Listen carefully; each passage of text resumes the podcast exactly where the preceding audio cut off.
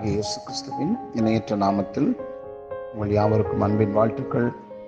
சுகமாய் இருப்பீர்களாக என்று வாழ்த்தி உங்களை ஆசீர்வதிக்கிறேன்.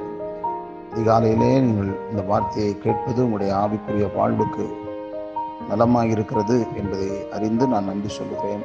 நீங்கள் கேட்ட பிறகு உங்களுக்கு தெரிந்த மனிதர்களுக்கு இதை அறிமுகப்படுத்துங்கள். அவர்களும் ஆண்டோடைய வார்த்தையை நான் ஸ்திரமடையட்டும். சப்ஸ்கிரைப் பண்ணாமல் இருந்தீர்களானால் சப்ஸ்கிரைப் பண்ணுங்கள். தொடர்ந்து ஆசீர்வாதத்துக்கான வழிமுறைகளை இன்றைக்கும் பார்ப்போம். இன்றைக்கு தியானத்துக்கு எடுத்துக்கொள்ளப்படுகிற வசனம் அப்போ சிலர் பதிமூன்றாம் அதிகாரம் ஒன்பதிலிருந்து பன்னிரெண்டு வாக்கியம். இந்த சம்பவத்தை சற்று நாம் கூர்ந்து கவனித்தால் சீப்புரு தீவின் ரோம அதிபதியான செர்கியூ பவுலுக்கு சுவிசேஷத்தை கொண்டு வரும்படி தேவன் பவுலுக்கும் பர்ணபாவுக்கும் வழியை திறந்தார் என்றாலும் எலிமா என்னும் பெயர் கொண்ட ஒரு மாய வித்தைக்காரன் அல்லது அதாவது மாந்திரீகத்தை பின்பற்றும் ஒருவன் அந்த அதிபதியுடன் அவர்கள் பேசுவதை தடை செய்ய முற்பட்டார் சாத்தானிடமிருந்து வந்த இந்த அரைக்குவலுக்கு பவுல் இந்த மறுமொழி அப்போ சிலர் பதிமூணு ஒன்பதுலேருந்து பன்னெண்டு வரையுள்ள வசனங்களில் அது விளக்கப்பட்டிருக்கிறது.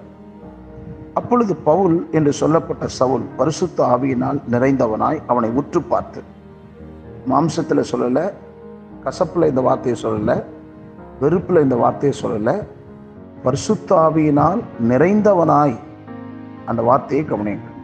எல்லா கபடமும் எல்லா பொல்லாங்கும் நிறைந்தவனே பிசாசின் மகனே நீதிக்கெல்லாம் பகைஞனே கத்தருடைய செம்மையான வழிகளை புரட்டுவதில் ஓயமாட்டாயோ? இதோ இப்பொழுதே. கர்த்தருடைய கை உன்மேல் வந்திருக்கிறது. சில காலம் சூரியனை காணாமல் நீ குருடனாயிருப்பாய் என்றான். உடனே மந்தாரமும் இருளும் அவன் மேல் விழுந்தது. அவன் தடுமாறி கைலாகு கொடுக்கிறவர்களை தேடினான். அப்பொழுது அதிபதி சம்பவித்ததைக் கண்டு கர்த்தருடைய உபதேசத்தை குறித்து அதிசயப்பட்டு விசுவாசித்தான்.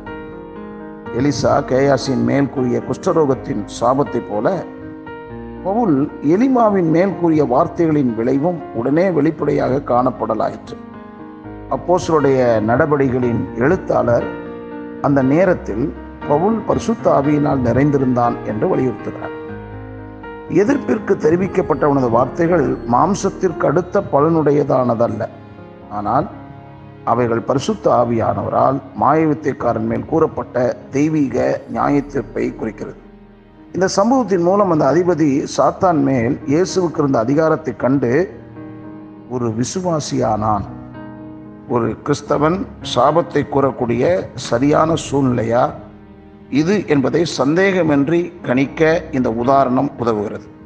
மனக்கசப்பாகவோ கோபமாகவோ அல்லது பழிவாங்கும் விருப்பமாகவோ அல்லது சுய நீதியாகவோ அல்லது சுய மேன்மையாகவோ சூழ்நிலை இருப்பின் அப்பொழுது அப்படிப்பட்ட சூழ்நிலையில் ஒரு சாபத்தை கூறுவது பாவமாயிருக்கும். மேலும் அது சபிக்கப்படுவனை காட்டிலும் சாபத்தை கூறுகிறவனுக்கு அதிக தீங்கை விளைவிக்கும். ரோமர் ஆறு பதினாறில் பவுலி வகையான சாத்தானின் தூண்டுதலுக்கு இறங்குவதின் ஆபத்தை வலியுறுத்துகிறார். மரணத்துக்கு ஏதுவான பாவத்துக்கானாலும் நீதிக்கு ஏதுவான கீழ்ப்படிதலுக்கானாலும். எதற்கு கீழ்ப்படியும்படி உங்களை அடிமைகளாக ஒப்புக் கொடுக்கிறீர்களோ அதற்கே கீழ்ப்படுகிற அடிமைகளாய் இருக்கிறீர்கள் என்று அறியீர்களா? ஒரு வகையான தீய சக்தியினால் தூண்டப்பட்டு தற்கால திருப்தியை நாடும்படி நம்முடைய உதடுகளின் வழியாக ஒரு சாபத்தை கூற நாம் சோதிக்கப்படக்கூடும். ஆனால் அவ்வாறு நாம் செய்வதனால் சோதனையின் தலைவனான சாத்தானுக்கு நம்மை ஒப்புக் கொடுக்கிறவர்களாவோம். அவன் சோதனையை ஒரு நுழைவாயிலாக பயன்படுத்தி அதன் மூலம் உள்ளே புகுந்து நம் வாழ்வின் மேல் நிரந்தர கட்டுப்பாட்டை செலுத்துகிறான். ஆகவே தற்காலிகமாக அவனுக்கு இணங்குவதனால் நாம் நிரந்தர அடிமைகளாக மாறுகிறோம். இவ்வாறாக மற்றவர்கள் பேரில் தீமை வரும்படி ஒரு சாபத்தை கூறுகிறவன் மிகப்பெரிய நிரந்தரமான தீமையை தன் மேலேயே வருவித்துக் கொள்கிறான் மறுபக்கம் புதிய ஏற்பாட்டிலே பரிசுத்த ஆவியானவர் தெய்வீக நிலையில் ஒரு தேவனுடைய ஊழியர் மூலம் சாபத்தை கூறியதற்கான தெளிவான உதாரணங்கள் உள்ளன. இந்த சாத்திய கூற்றை நாம் ஒப்புக்கொள்ள மறுப்போமானால் தேவன் நம்மை பயன்படுத்த விரும்பும் வழிகளில் ஒன்றிலிருந்து நம்மை தடுக்கின்றவர்களாவோம். நாம் பரிசுத்த ஆவியனுடன் ஒரு ஆழ்ந்த உறவை ஏற்படுத்தி கொண்டால் அவர் உணர்த்தும் காரியங்களுக்கும் தடுத்து நிறுத்தும் காரியங்களுக்கும் நாம் உணர்வுடையவர்களாக இருப்போம். நம்முடைய உள்ள எண்ணத்தின் பரிசுத்தத்தை குறித்தோ அல்லது பரிசுத்த ஆவியானவரின் வழி நடத்துதலை குறித்தோ நமக்கு சந்தேகங்கள் இருக்குமானால் நாம் அமைதலாய் இருப்பதே சிறந்தது. இதை சிந்தியுங்கள். பல சமயங்களிலே வாய் பதறி நீ உருப்பிட மாட்ட. நீ கெட்டு போயிடுவ. நீ தேர மாட்ட. அவன் விளங்க மாட்டான்.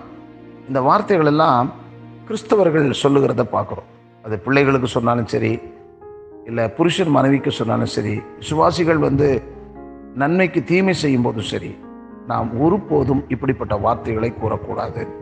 அந்த வார்த்தைகளே நமக்கு சாபத்தை கொண்டு வந்துவிடும் என்பதை இந்த காலவெளியிலே உணருங்கள். நாம் நன்மை செய்ய அழைக்கப்பட்டிருக்கிறோமே தவிர தீமைகளாய் பேசுவதற்கு நாம் அழைக்கப்படவில்லை. இந்த அழைப்பின் நோக்கத்தை நீங்கள் புரிந்து கொண்டு சாத்தானுக்கு வாசலை திறக்காமல் ஆவியானவருடைய உணர்வுகளுக்கு முக்கியத்துவம் கொடுத்து வாழ உங்கள் அர்ப்பணிங்கள் கர்த்தர் உங்களை ஆசிர்வதித்து வழிநடத்துவாராக. ஆமேன்.